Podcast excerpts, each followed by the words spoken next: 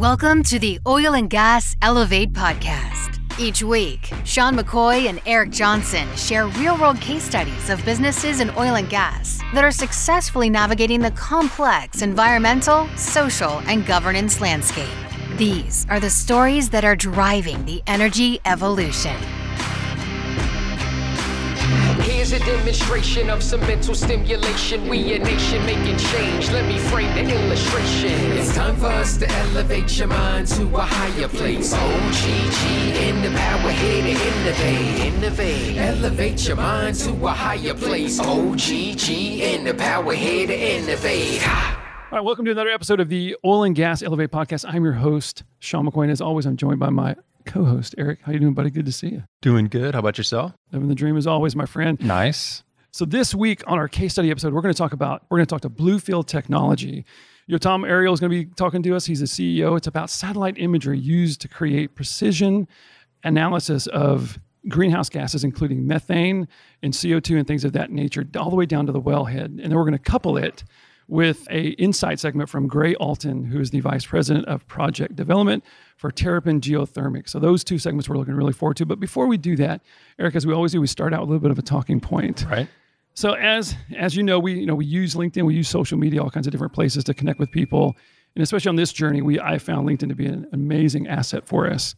And as I was looking through, you know, especially around voices that are not in the oil and gas industry or not typically kind of in in kind of in our echo chamber, one of the people I saw out there making a difference and, and kind of really got enamored with his background was Paul Webb.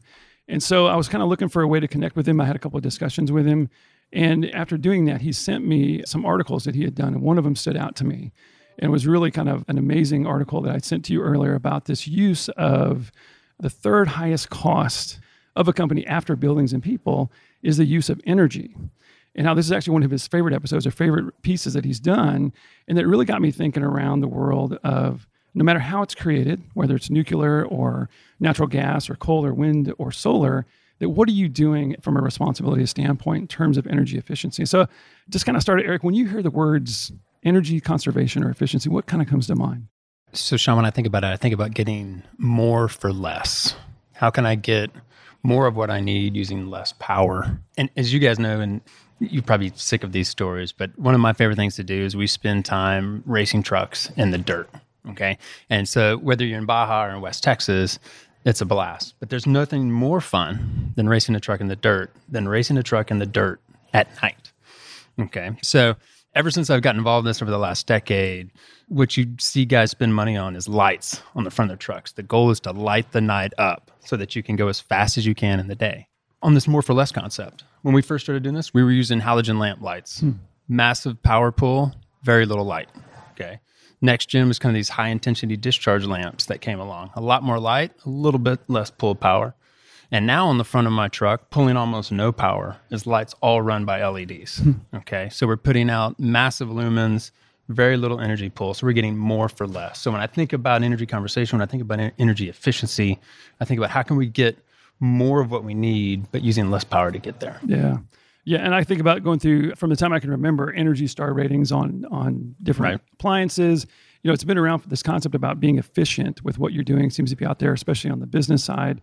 Although a lot of times it's more of an operational efficiency, and and kind of to the point of Paul's article, the use, you know, the cost of electricity is that thing that we all have, even in our own homes, right? We just kind of leave lights on. We just kind of, you know, go through it, and if we, if it's we don't want to pay a lot more for our bill, but we don't spend a whole lot of time through that, which I think is a, kind of a crux of some of Paul's frustration. But so with that, we actually have Paul with us today to help us with this talking point because I thought who better than to go straight to the man himself. And so before we bring him on, I'm going to tell you a little bit about him. So Paul has over 40 years experience in his career working in various roles in various companies in around the use, the efficient use, I should say, of energy. And he started in the nuclear industry, which I thought was very interesting. And this is he kind of had a catalyst moment at that point where he, as the industry shifted and he went into the world of kind of energy efficiency, he realized that you needed to be a good steward of this, which I think is a really amazing kind of origin story.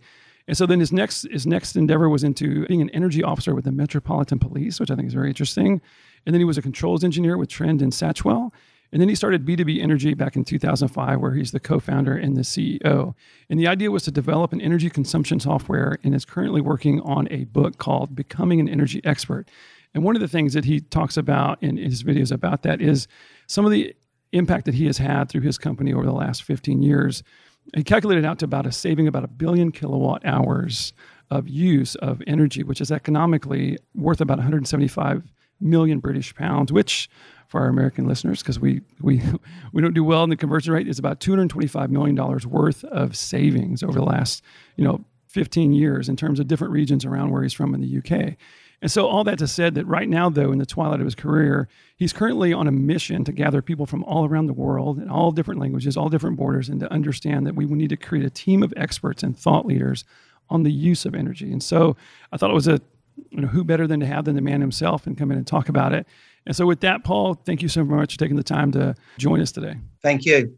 And I'm very impressed you've you've just quoted my sort of life story really in that last I've only just posted some of that stuff, so very well done. I'm very, very impressed with that. Thank you. We try to represent as, as well as we can, and, and it really is. It's that's amazing. Thank you for that. I really feel good that you've said that that way. Thank you. Really You're welcome. appreciate it. You're welcome. So, Eric, when, when it comes to energy conservation, where do you think we should start? You know, it's funny. I, I think we spend, as an industry, uh, in the oil and gas industry, we spend a lot of time focused on the front end, on the creation, the fight about whether we're going to use oil and gas to generate but I think something you mentioned to me earlier when we were talking about before we brought Paul on was this idea. This is just you know once the the energy is created, it's a very valuable resource. We should be really good stewards of how we use it. So it doesn't just matter. I mean, it very much matters how we create it and what's the best way to create it. But once we get it in our hands, how are we going to use it? What's the most efficient way for us to use it? And Paul, that's one of the things I'm just excited to talk to you about. Is you think about this third most expensive part of your corporate budget we should be heavily focused on making sure we're shrinking that that budget line item as best we can through efficiency and other efforts, right? Yeah, totally agree. Now, you picked up on a point when I was 18, walking through that turbine hall and hearing, you know, those turbines scream, you know, and we're delivering some significant energy base level, nuclear power's base level. And I used to walk around and, you know, some of these things that used to inspire me was I used to drive through protesters on a regular basis. You know, youngsters my age, 18 at the time, um, and I'd drive my way through these protesters because they was trying to stop us for delivering energy through nuclear because the nuclear waste, though nuclear energy is clean, it provides a, a, waste which then goes off to you know many many years of waste. It's a problem many many many years on, but there was talk about it being turned into nuclear weapons, etc. So we were though providing renewables, it was providing a precious energy as far as I'm concerned. And I realized then is, you know, why am I generating energy? I wanted to save it. You know, my dad would then moan at me because I left the lights on or, you know, I pulled the chain too many times. It's that same old story. And then as I've grown up, I've done the same with my children. Why, is why the lights on? I come home at night and all my windows are open and the heating's on. Why are we wasting energy in that way? So they're all the different things that all built up in my mind and, and some of my frustrations because what we do at home, well, yes, we control it and do our best, but we don't do anything like that when we're at work. No one focuses on that. You know, I walk around buildings that are fully illuminated, overheated, you know, overcooled. You know, no one's trying to control anything. And we're wasting money by doing that and energy, really. But the bottom line to a business is it's wasting them money and they could be saving money. Well, and I, that's one of the things I like about it. It's this two birds with one stone, right? It's it. There's a large incentive for corporate management to say, hey, we we can save money here, and at the same time, we're doing something that is green, that's ESG friendly, that's sustainable, as we you know maximize efficiency and minimize usage, right? So I think that's I think that's what's compelling about it. And in all honesty, Paul, a little bit surprising that more companies haven't focused on it more diligently than they have. I'm so frustrated. I don't really understand why they don't focus on it. I've walked around London late at night, seen all the lights on. We are getting better at it. I must admit, I am seeing advances in technology that shut lights down. So technology wise is getting better, I think, but we've still got that mentality of not saving energy. So, in terms of technology going forward, so I mean, before it was the Eric and I were joking about this. You know, our dad's telling us to shut the door, turn the light off, kind of thing, and that's kind of the manual, you know, switch, if you will. So there's so much going on with AI and you know computer control and software and stuff like that in terms of managing these kinds of things. Is that where the next great leap in terms of potential management of that energy efficiency is in terms of technology, or where's the next great step in there as far as that goes? I think that does have its place.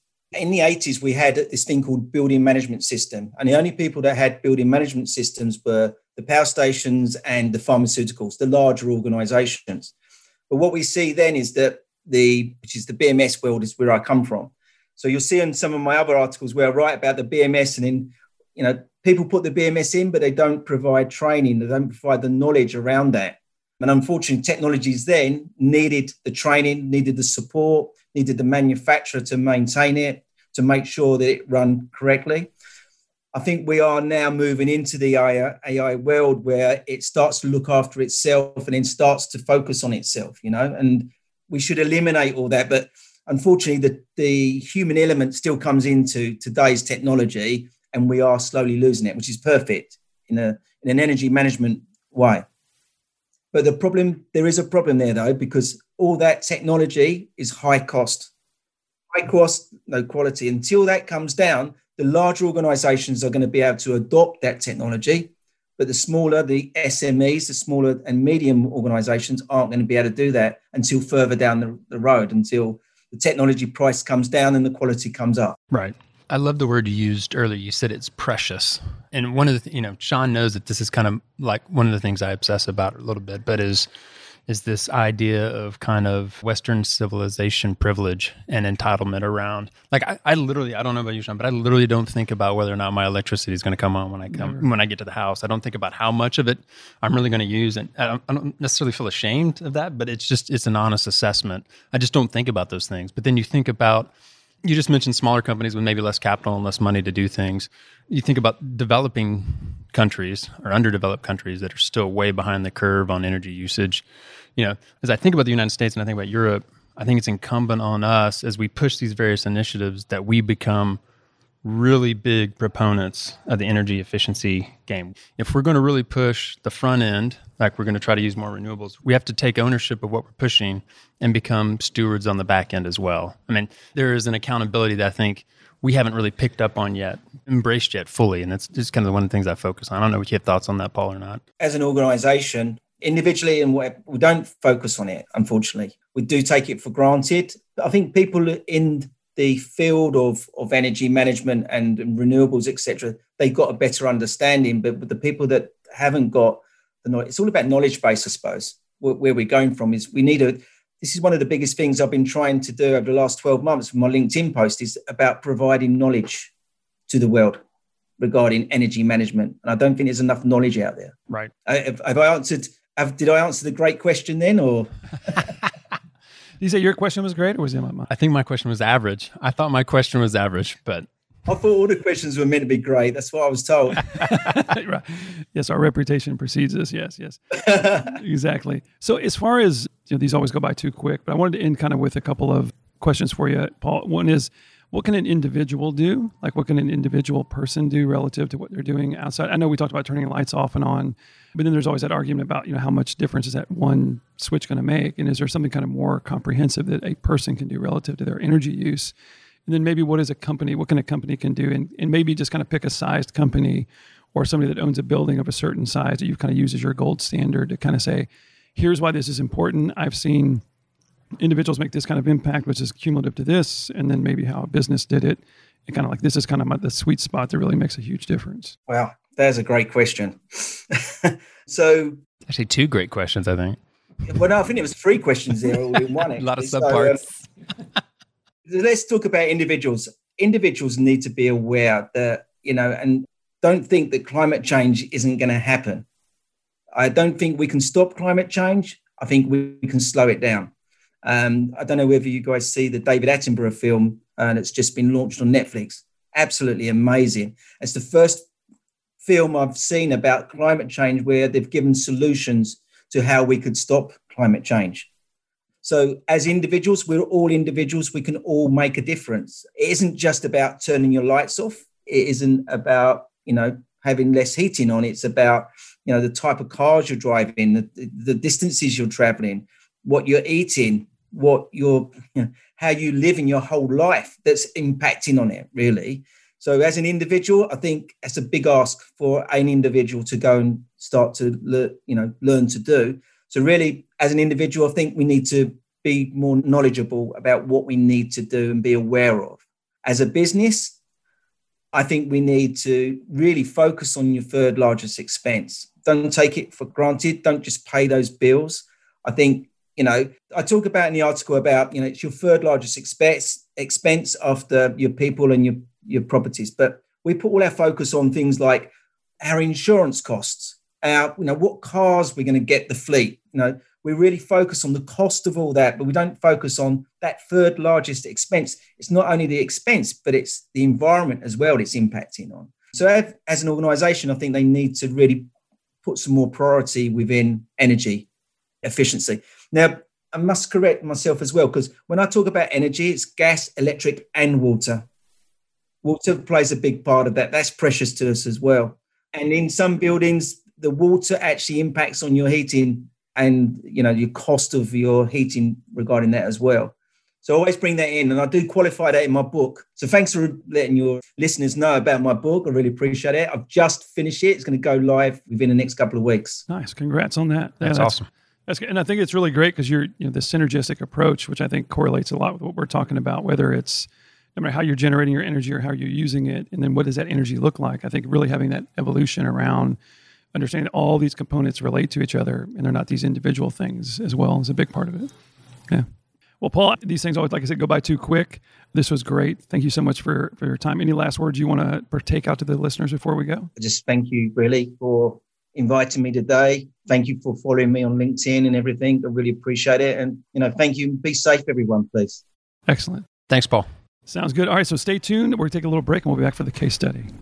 Hey, Sean, a quick note about our sponsor, Hewlett Packard Enterprise. Through HPE's extensive activity and experience in the oil and gas industry, they have identified six key areas to enable your company to get ahead of the competition cloud based consumption, advanced analytics, secure mobility solutions, physical and cybersecurity offerings, asset virtualization, and application modernization.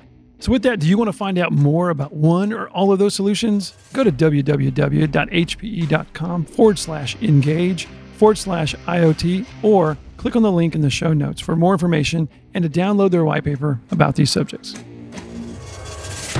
Welcome to the case study segment of the show. Eric, today we have yet another one of these case studies I've, we've been following. I've been following for a little bit. We've been talking about it, stumbled upon it out there on the world of LinkedIn.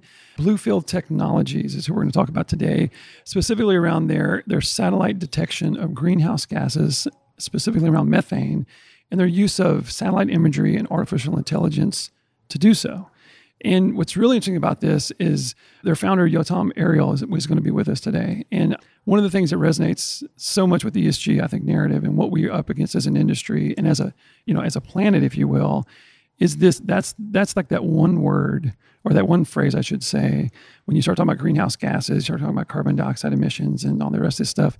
There seems to be that kind of that bugaboo, for lack of a better word, that right. that that thing that's causing all the problems, right? So this is a huge huge kind of endeavor to tap into as far as the ESG side. Right. And, and one of the things I'm excited about is, you know, part of the solution for the industry is technology. It's automation, it's remote ops, it's digitalization, it's AI, it's all these things that can make us better at what we do from an efficiency standpoint, from an ESG standpoint. And I, I think what you're going to hear today is some fascinating, amazing technology from space. literally, yeah. that, literally from space that can help us on this journey. So I'm very excited about it. Yeah, and I think even what's interesting about that too, from a narrative of where the where this solution or where this idea is coming from. So Yotam is not your typical 30, 25 year petroleum engineer, mechanical engineer type. And so to tell you a little bit about his background, I'm really kind of fascinated with the kind of his journey. So he he started out, he grew up in Israel, and then after completing his basic studies, he went on a personal pilgrimage of sorts, traveling the world for a couple of years. And it was during this time that he actually saw his the impacts of climate change and what it was doing. And it really, really motivated him for a, to find an answer, a need to manage these things, these assets properly. And then he does what anybody would do, I would think, and that would be he went to China to go to school to get his degree in business and to learn Chinese, which is one of eight languages that he's fluent in. Okay. So, so I'm still trying to get English down, but that's great. No, I know it's it's just it's one of those things. It's just part of our. We just try to embrace it over here. We we do one language and shaming us with his yes. language. Oh no, okay. yeah, exactly. And then but then after that, he went there. He graduated, and then he started. He worked in the solar world with a company called Benu as their founder in 2009, and then that that experience propelled him into 2016 when he created Bluefield Technologies. And so we're really really excited to have him on here to talk about their precision greenhouse gas detection utilizing satellites and AI technology, artificial intelligence technology is the case study and focus of what we're here to talk about. And so, with all that, you know, Tom, on behalf of Eric and I, welcome to the show. Thank you so much. Great to be here. So, as as we like to do when we get started, you know, we talked a little bit about your motivation for how what created this kind of this personal passion project in your experience. But relative to this specific opportunity, what was it that you saw as a place to attack and a place to kind of address an opportunity or a problem that created the company? Well, thanks. It was really the realizing that we are trying to fight climate change, which is challenging in, in its own. Like we, we, we don't even know if we can. And we're going to do it, or the way we're doing it today is we're going to do it blindfolded. And so, and I'm saying that because the majority of climate change is, is driven by emissions, and these are invisible gases in places I mean, deep in Texas, or, or it could be in, in oil and gas fields in Iraq. And in order for us to start making a difference, we got to have a way to independently see it very frequently and accurately. And then once we have that type of data, I think we can start making a big difference and really have a chance against climate change. Mm, love that. So obviously, so you saw this opportunity to jump in there, and you know, how do we how do we fix a problem that we can't measure? And and so when we do that, like any good opportunity, any good path, there's going to be obstacles. So, can you give us an idea as you started to get go down this this path of, of developing this idea? What's one example of a problem that you solved that you expected, and then what was the one that you didn't expect to come across? Yeah, we were expecting some challenges detecting CO2 from satellites. So we said, okay, methane is responsible for 25% of global warming. We can detect that it can be fixed quite cost effectively and, and easily and, and save a lot. So let's let's focus on that. So that was somewhat expected and we we overcame that. The unexpected one is that i thought here we got a solution. It's a win-win. It's it's a win-win-win-win-win. It's everybody win because we we bring the data the oil and gas or the emitters have better data. They can focus and channel their limited resources and time to the hotspots that need it the most and then the end can communicate that to the investment community so and get more funding so the ones that reduce their emissions showing it by action get more funding the ones that are lagging behind kind of dry out. So i thought i thought that's going to be great everybody's going to fund it you know we're going to win this. And but then i got into conversations where i said uh, yeah bluefield we help the oil and gas reduce emissions and then the, the investor I was talking with would say, "Oh, we don't we don't invest in things that help oil and gas because we're environmental." I said, "No, no, but we help the oil and gas reduce emissions." and he just kept his his eyes on the first half of the sentence. So even if we help the oil and gas do something better for the environment, there was some portion of investors that just wouldn't wouldn't engage on that. Fortunately, we do have many others that, that see it more holistic. They understand that data can bring change. And we're very fortunate. One of our investors is a venture fund in Silicon Valley that's backed by Bill Gates and, and Jeff Bezos. Mm, nice, I love that.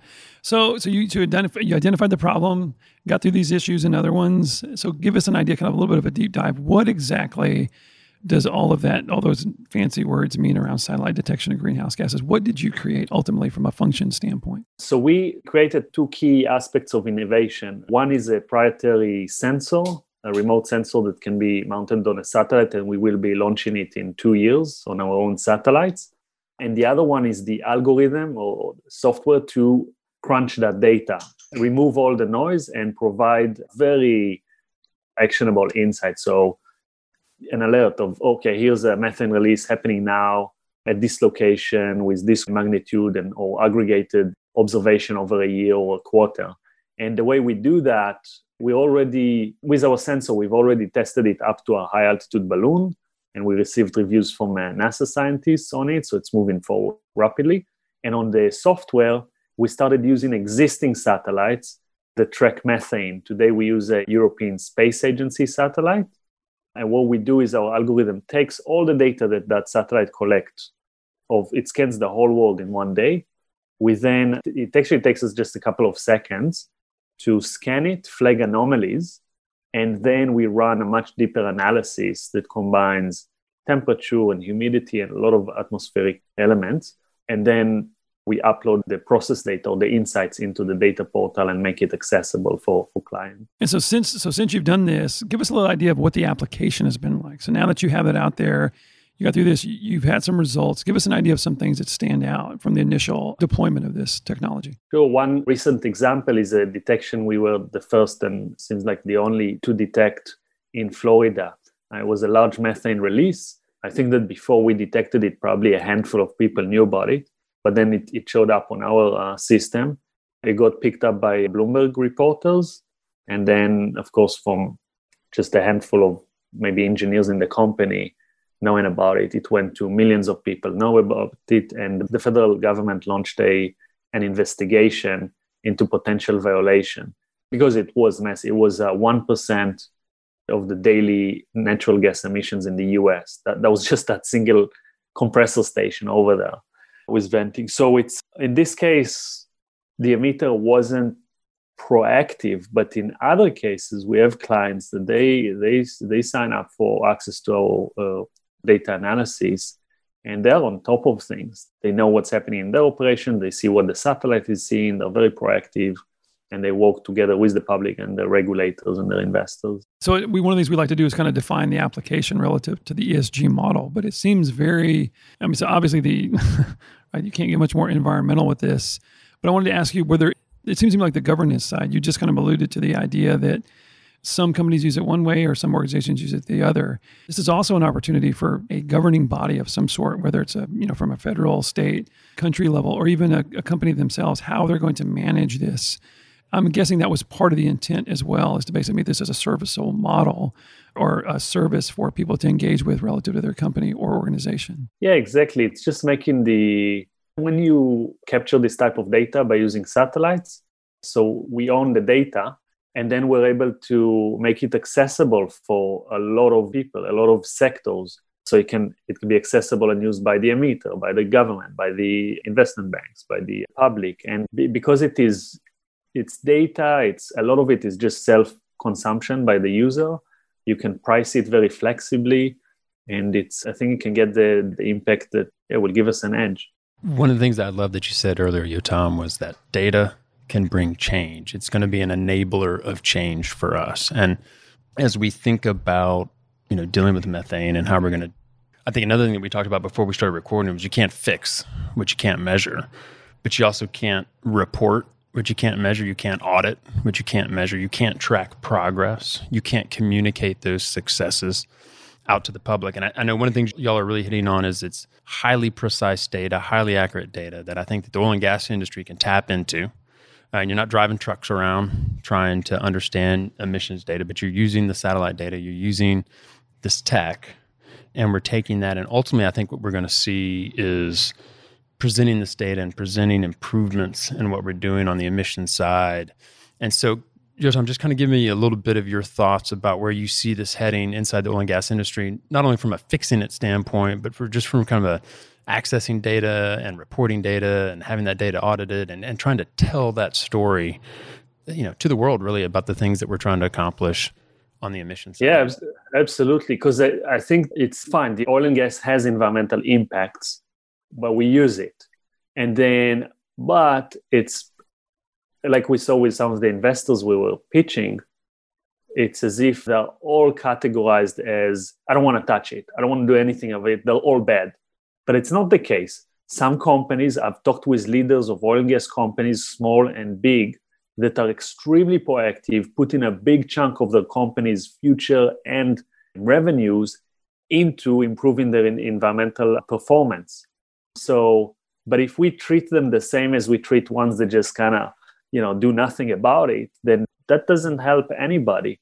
And so I think this kind of data can start putting companies in different categories and showing that when you do walk the walk, you get more what they call social license, you get better funding, you have better relations with the government, and that's the way forward. And so yeah that's something that i'm quite excited about. Yeah i mean i, I 100% agree with that. And i love that your unexpected story your unexpected event was a capital access story right? I mean really that's what it was. Everybody looked at me and wait you're gonna you're gonna help oil and gas and we're out right? And i think what you hit on is exactly right. We, we, we've got a situation where there are some you know industry participants that are highly focused on this. They're working so hard to do the right thing and to have not now have access to data that, that can prove they're doing the right thing and say hey you know we're the kind of company that you should invest in. We're committed to the oil and gas industry. We believe in it. We know it's necessary and needed for all the reasons sean that you and i talk about all the time. But we're trying to do the right thing with respect to the environment, with respect to emissions, and actually have the data now that to show that story. There's some really great companies that want to be able to, to tell the story. And I think that's one really exciting part about it, Yotam. I think a lot of people are like, oh, the technology's super cool and we can fix this. But I kind of come in from that lawyer, capital markets lawyer side. I'm like, no, no, no. This is actually how we're going to start raising money again. We hmm. need this data because we need to show the world what we've actually accomplished. Are you seeing that, Yotam, on your end? I mean, is that is that an appeal that you see in that industry or those areas? Is that where it comes from? Yeah, absolutely. It is that when we talk with because the companies that engage with us are the, the proactive ones. They are the ones that they want data. They they're putting so much efforts into bringing the environmental impact of oil and gas to the minimum they can. So, yeah, it's exactly that. and I do want to do a little bit of a soapbox thing here. When when you first told me that story about here's a group of people that want to at your core, like you were on this pilgrimage of sorts, you see the impact of climate change you want to do something proactive about it. And so it's let's let's detect it. Let's figure out this is equitable. Let's share it across the board. It's not just this thing that we employ to kind of punish people or to give them a reason to point fingers. It's for management. Like if it's done well, you're maintaining down to the well pad. If I remember, down to the well site, you can detect right. So you're you're able to be proactive. It's a good thing. It's a it's a measurement side. And so I know for a lot of people, if they're listening, that are kind of in the proactive or pro oil and gas side, are going to say, here's an example of somebody who's so angry about what we are that they're not even willing to engage in this technology that does the very thing that is most important to them. There's a disconnect there. And the tendency, I think, is for us to get kind of point fingers and say that's the problem because they're not smart or they're just being dumb or they just don't like oil and gas. But I would push back internally to those in our industry and say that's an opportunity, that's actually a need. We need to do a better job telling the stories of what we're doing and why because I think there's a there's a level of cognitive dissonance in there, and I agree with that. But how do you overcome that? Isn't to then continue to ram down their throat how dumb they are for not investing that money, right? You can argue the investment side or whatever, or the moral side. So all that to say, would you talk a little bit about the other perspective about kind of coming to it from not an industrial, like you weren't in the oil and gas industry specifically, but you knew you had to engage it. I'm sure. Maybe how did you break bread, or how did you make friends with working within this industry that can be perceived as the greatest contributor to this issue relative to climate change and, and, emissions. I think one of the things that many years ago that inspired me for this type of approach was a project by the Nature Conservancy. They funded and helped sustainable logging in Borneo. So it's controversial. It's basically helping loggers in the rainforest of Borneo to log trees that are could be hundreds of years old and they're an environmental organization. The thing is, what they do is they look at the situation over there. What what's was happening that they would cut a tree, it would fall and take like half the forest with it because of all the other plants that were entangled. And then they would kind of you know cut a chunk and say, oh, it's hollow. We can't use that. Let's move to another tree. And so that and that's why that's why there was such a destruction at such a pace without the ability to regain the forest. And so they went in and said, no, no, no, you check the tree if it's hollow before you cut it. And when you do, and before you cut it, you make way for it. And then you take it out with like it's a wire mm, yeah. rather than make a road for it. And so with that, you can actually, I mean, the now through the project, the impact of that login, okay, it is it is there, but it's you know, it could be one percent of what was happening. And so I thought I thought, yeah, this is where the opportunity is. Go to the biggest environmental offender. This is where you're going to find the opportunity to reduce it and then work with them and don't come to it as, oh, he's a bad guy. That's why he doesn't do it. I've never talked with a bad guy in the oil and gas all of them, the people I've talked with, want to do the right thing. They say, we want to do the right thing. Show us how, you know, give us a solution. And so I think that is the way. And once also now we're, we're starting to have more and more partnerships. And I think the other investors that they were saying, oh, let's just I don't know, buy Teslas, they will see the impact that it brings. And they I think they will join as well. It will just it just got to start with a little bit more open-minded investor, but gradually it will attract the other ones as well. Couple things. One, I love that story. The idea, you know, we need access to this wood, these trees, but let's do it in the most efficient way possible that preserves the forest in the same way, in the most efficient way that we can, right? I also love that there are no bad guys in oil and gas. and I love the fact that he took a logging story and ended up doing a satellite, you know, technology side. And so I want to can we I want to dive into the tech a little bit. I know it's IP and I know there's some elements of that, but can you kind of give us an idea of relative to other levels or other types of emission detection standards?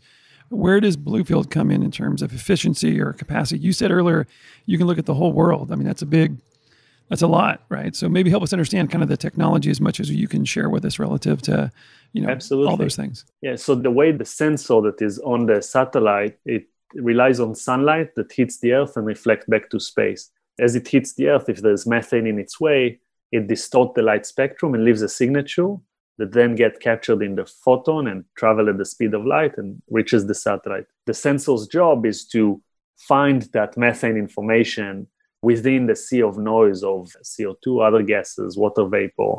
So that's the working principle of that sensor. The key advantage of the satellite is that it's flying so quickly and covers such a huge area without any limitation. I mean, there are limitations. It cannot see through clouds in the night, that, but it's not it's not limited like a truck or a helicopter or a, an airplane. So, you know, even if you fly a helicopter or, or an airplane or a drone in the Permian, you're not going to just continue the next hour to go over China or the Middle East. It's not going to happen. And also the cost of it. The satellite is just, I mean, once it's launched, it's on. And it's with the European satellite, does it every day. To actually have that on other platforms, drones or trucks or, or anything, on any spot in the world every day, the cost will be in the uh, yeah hundreds of billions per year, and it's it's just not going to happen. Especially with those, it's sensitive. I mean, yeah, Middle East countries they're not going to or Russia they're not going to allow trucks, helicopters, and drones yeah. to fly yeah. over. No, no, we're just taking pictures of the yeah. Yeah, yeah. of your energy infrastructure. Don't worry. Yeah. We're here to help you. And, and environmental. I the, yeah, I know the website hits on that. It's, it's kind of eliminating eliminating this whole field logistics issue, right? I mean, is there any practical way other than the satellite approach to get daily accurate methane data? And you know, I have an accounting degree and a law degree, so it's still very cool to me this idea that we have a sensor on a satellite going around the Earth, and it detects the fingerprint signature of methane because the light spectrum changed when it bounced back up. Mm-hmm. That's yeah. actually really pretty cool, Yotam. I just want to tell you that. I agree.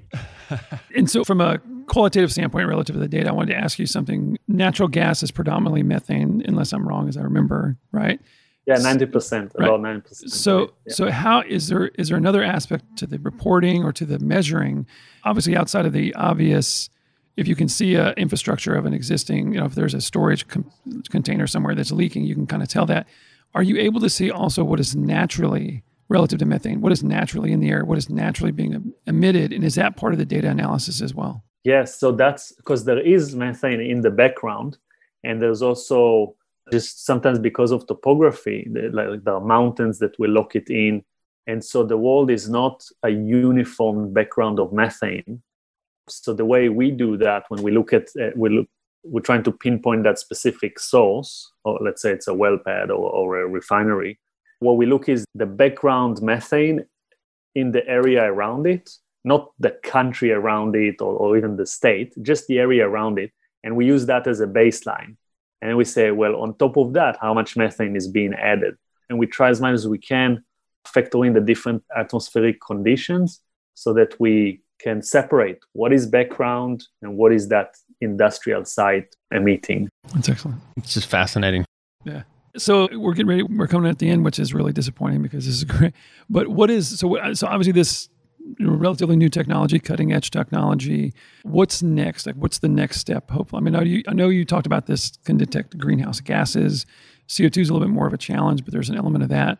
Is the idea to then expand upon the service spectrum and the of what uh, Bluefield can do and add other greenhouse gases or other detection elements to what you're doing as well? Yes, it's the so we have these the satellite detection capabilities. They keep evolving, but the expertise to analyze the data and then put it on a portal that's actionable for end users, for engineers and, and, and executives, that is what we can help with. And so, yeah, today we're analyzing methane data. Next year, we'll start bringing in other greenhouse gases like N2O, SO2, NO2. These are, sometimes it's in chemical production and other sectors. We can also add radar data that help us detect liquid oil spills. So there's a range of application that we can start cover and help companies really track their environmental performance. Gives us a reason to have you back on. For sure. Great. Excellent. So, Yotam, so thank you so much for the time. Be safe. Wish you nothing but the best. Would, would love to keep in touch and find out more as this project continues to to have an I think an amazing impact on our ability to detect these kinds of things and have that and truly take those steps forward on the ESG side, definitely on the environmental side. So, thank you for what you're doing. Yeah, thank you very much. so Appreciate much. it. Great. All right. So we're going to do a slight break and then we're going to be joined by Gray Alton from Terrapin Geothermics. And then we'll we'll have that inside segment next. So stay tuned, enjoy the break, and we'll be right back. Hey, Sean, quick note about our sponsored Hewlett Packard Enterprise.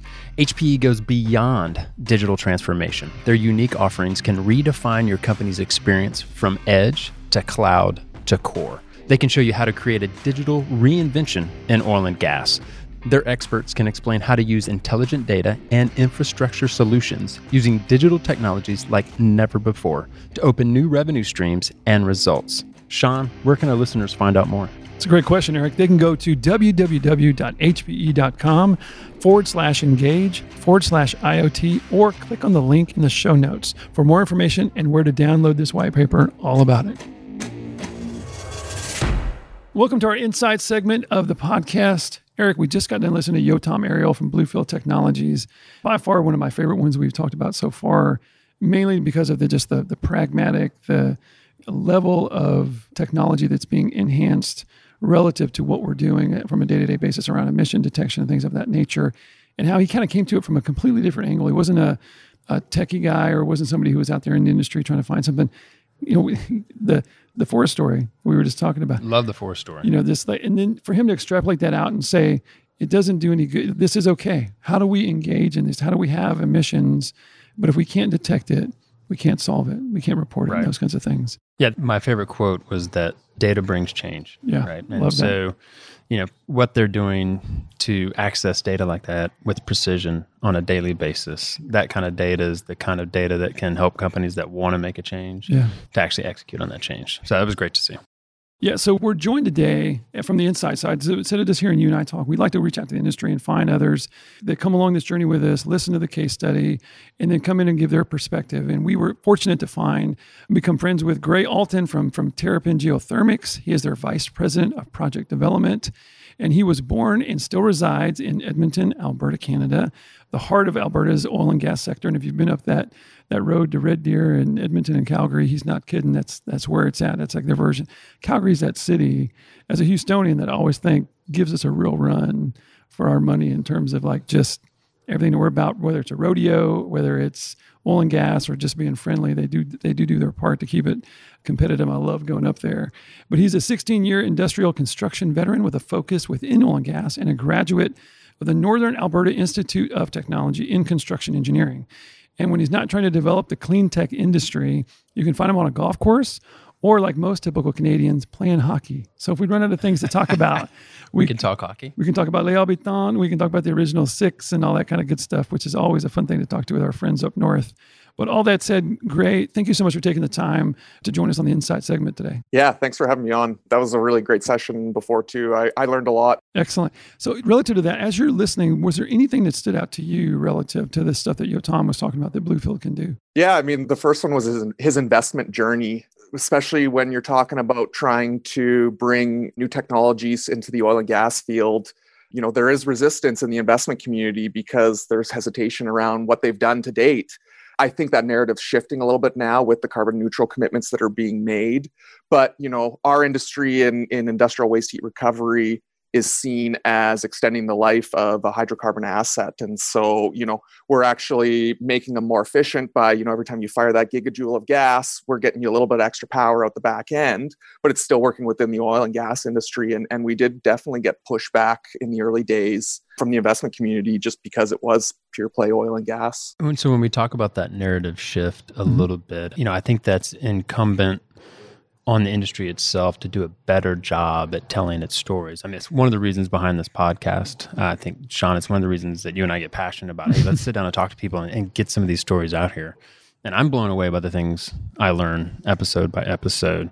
But Gray, as we think about that shift in that narrative, is there anything in particular that you know you think about it that Terrapin's doing to try to better tell that story, whether it's geothermal. I know you guys are heavily involved in geothermal and some other things. Is, is, there any particular message you guys are trying to communicate right now to kind of change you know, some of that resistance? To change the resistance, I think that's just happening naturally just because the industry has stepped up. So our goal at the end of the day is to celebrate those first movers. I think Yotam touched on that too was you know his first clients are those progressive clients and we're seeing the same things playing out in our industries whether it is somebody looking at geothermal or waste heat recovery. Our goal is to let the world know the investment community and just the community at large that these companies are stepping up to the plate now. They're investing in this world and they should be celebrated for their efforts. So as we think about one of the things and i hit on it earlier you know data brings change. It's it's a powerful tool. It certainly can be used by those progressive companies that are really trying to access data to bring about that change. Do you see a way that you guys can leverage into that data from, you know, just kind of trying to build this out and, and take what Yotam is doing and say, hey, you know, we can take this data and actually do, you know, we can tap into others that need to take this same journey as the progressives are doing. Yeah, I mean, I noticed initially that he was talking about expanding into tracking more types of fugitive emissions. And, you know, that's where Terrapin goes and tracks right away. You know, we look at where's the wasted heat. Wasted heat usually is around chemical processes that have fugitive emissions. And, you know, if we can get on top of that data, you know, putting my developer hat on and saying, okay, you know, this data is now available. How can we use that as a developer to go out and, and, and, access these clients to, you know, sell scrubbing services to them, you know, find out where those fugitive emissions are. And you you don't know who the worst emitters are until, like you said, you can start measuring it. and so once we can see that data, we know where to go put our sales force out into the the real or oh, put our boots on the ground and go chase those clients. And because right now we just don't know where they are. So to that, you know, it's one thing, you know, from a practical standpoint, calling up and it's knowing somebody's hungry and wants to go to dinner. So you're providing that service and you're you're you're advertising that you have something to appeal to that need. Is there resistance relative to kind of in the spirit, especially with the atmosphere now or even before, to kind of show up at a doorstep and say, "Hey, we know that you're this huge emitter of, uh, of of these fugitive gases and fugitive emissions. We're here to help." It seems to me like it would take a little bit of a politicking, a little bit of romance, you know, kind of like nurturing that relationship before you kind of point out, "Hey, you're you're kind of the highest emitter." In that regard, and relative to companies responding to that properly or in a in a positive way, what's kind of maybe the the angle y'all take in order to have that conversation with a company? Yeah, so it's understanding their motivations from the corporation level. So, you know, starting with is there threats of facility closures? You know, some people are are surpassing their permitting allowances. Rising costs, you know, there's cost of carbon, you know, there's jurisdiction Canada has a carbon tax. The US obviously doesn't. Who knows where that'll go? Their social conscience of their corporate governance is society pushing them a little bit or you know it, are they losing investment because they're not acting in this world? And so you know like yotam said you don't want to hit them over the head and be aggressive and mean about it. You just want to present the facts as they are and just understand do they have the motivation to do it? Because those first movers will absolutely want to do something with you. And then it might take a little bit of politicking and get to the facility level managers and then work your way up into the C suite and get you you might have to get the whole value chain bought in. You know, definitely sounds like it has to be a little bit of a sensitive cold call around some of that. But I think you hit on. I mean, there, there's permitting issues, there's social conscience, but I think there's also just flat out bottom line issues. Yeah. You know, ways to tap into, you know, that waste heat and, and turn it into value. I think that's kind of you know, you guys when you go look at the website, it's like we turn heat, you know, that kind of heat into value, right? And and you know, there's a good story to tell there with what you guys are doing and trying to, to capture that and improve it from an environmental standpoint. And maybe expand upon that a little bit, Gray, as far as so in regards to the business opportunity, kind of help us understand we have this typical model or this typical engine or something that happens relative to you know combustion or something like that, or just refineries or just these other customers that you guys have. Well, the natural there's like a vent and it just kind of goes out, right? But you're and what even Yotam's talk, talking about is identifying that and repurposing it to some extent. Can you give us kind of an idea of that market and where where the opportunities are relative to that. I mean, is it is it a small thing or is it a huge opportunity relative to the industry? Yeah, I mean, it, waste heat is a large, large market. So almost sixty percent of the energy that we create as a global society is lost as waste heat and obviously that is through the tailpipe of a car. And so like not all 60% of that is able to be captured. It's just not possible. But you know oil and gas pulp and paper or agriculture the list is endless. You know there's a lot of industries manufacturing steel cement glass you know. It's a large large opportunity and problem you know pro- with every problem there's opportunity.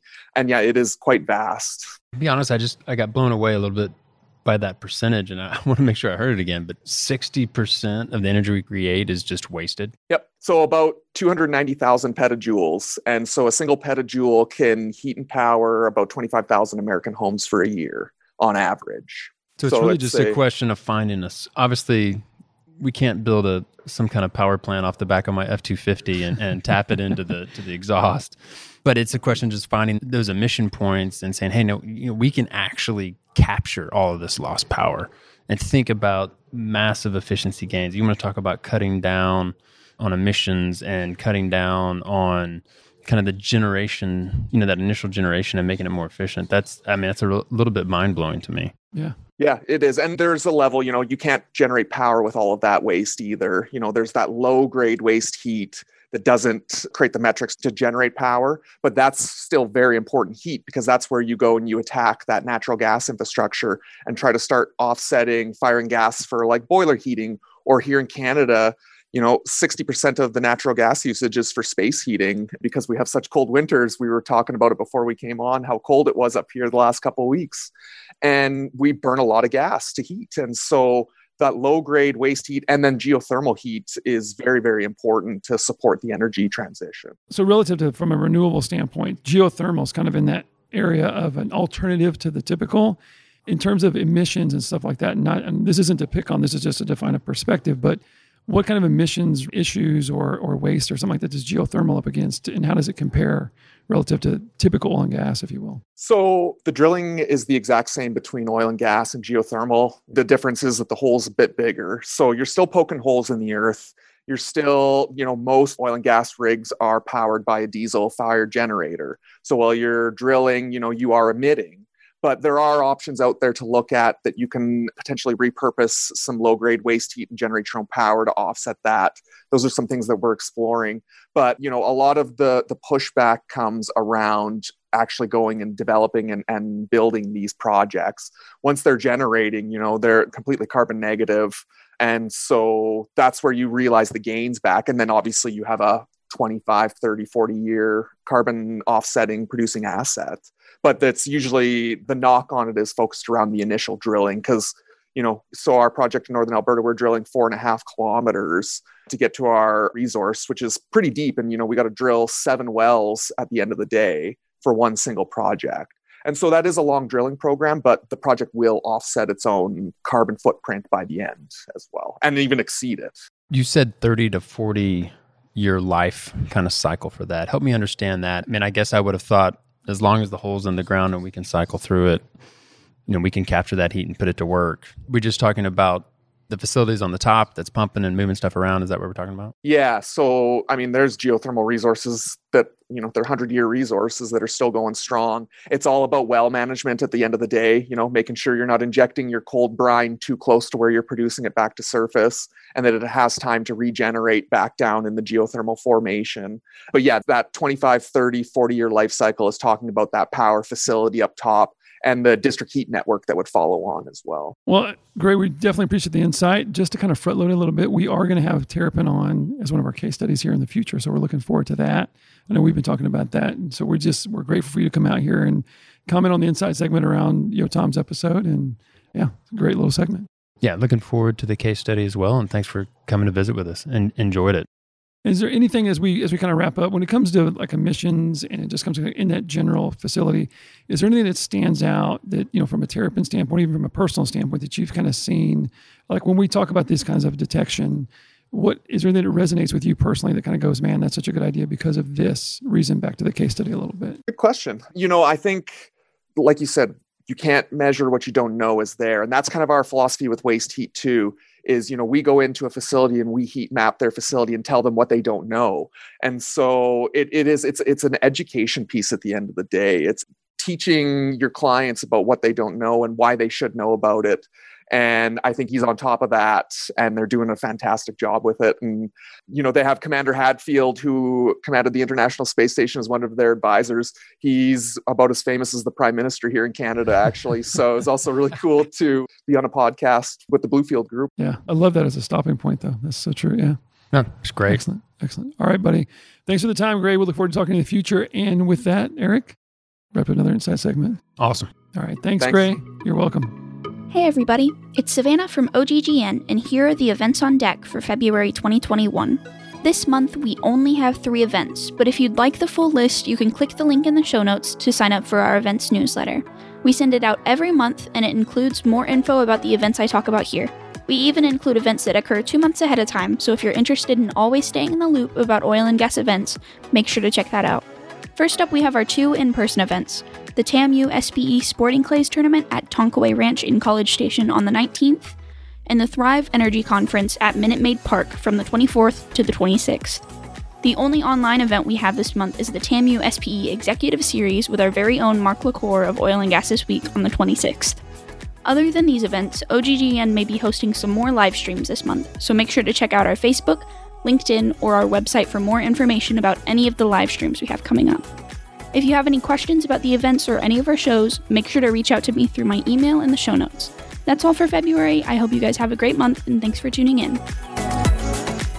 On behalf of the Elevate podcast team, thank you so much for clicking play and bringing to life these amazing stories. We hope this elevated your perspective and serves you well as you navigate understanding ESG and the energy evolution. We are so grateful for your time and kindly ask that you rate and review the show on Apple iTunes, which is a great way to help us grow. The best way to support the work we are doing is to tell a friend about it. Ask them to listen and share with others what you've learned from listening to our guests. Lastly, we want to invite you to reach out to us for any comments, suggestions, or just to connect. You can do that through my email, sean.mccoy at oggn.com. I'd love to hear from you and what you think of our podcast.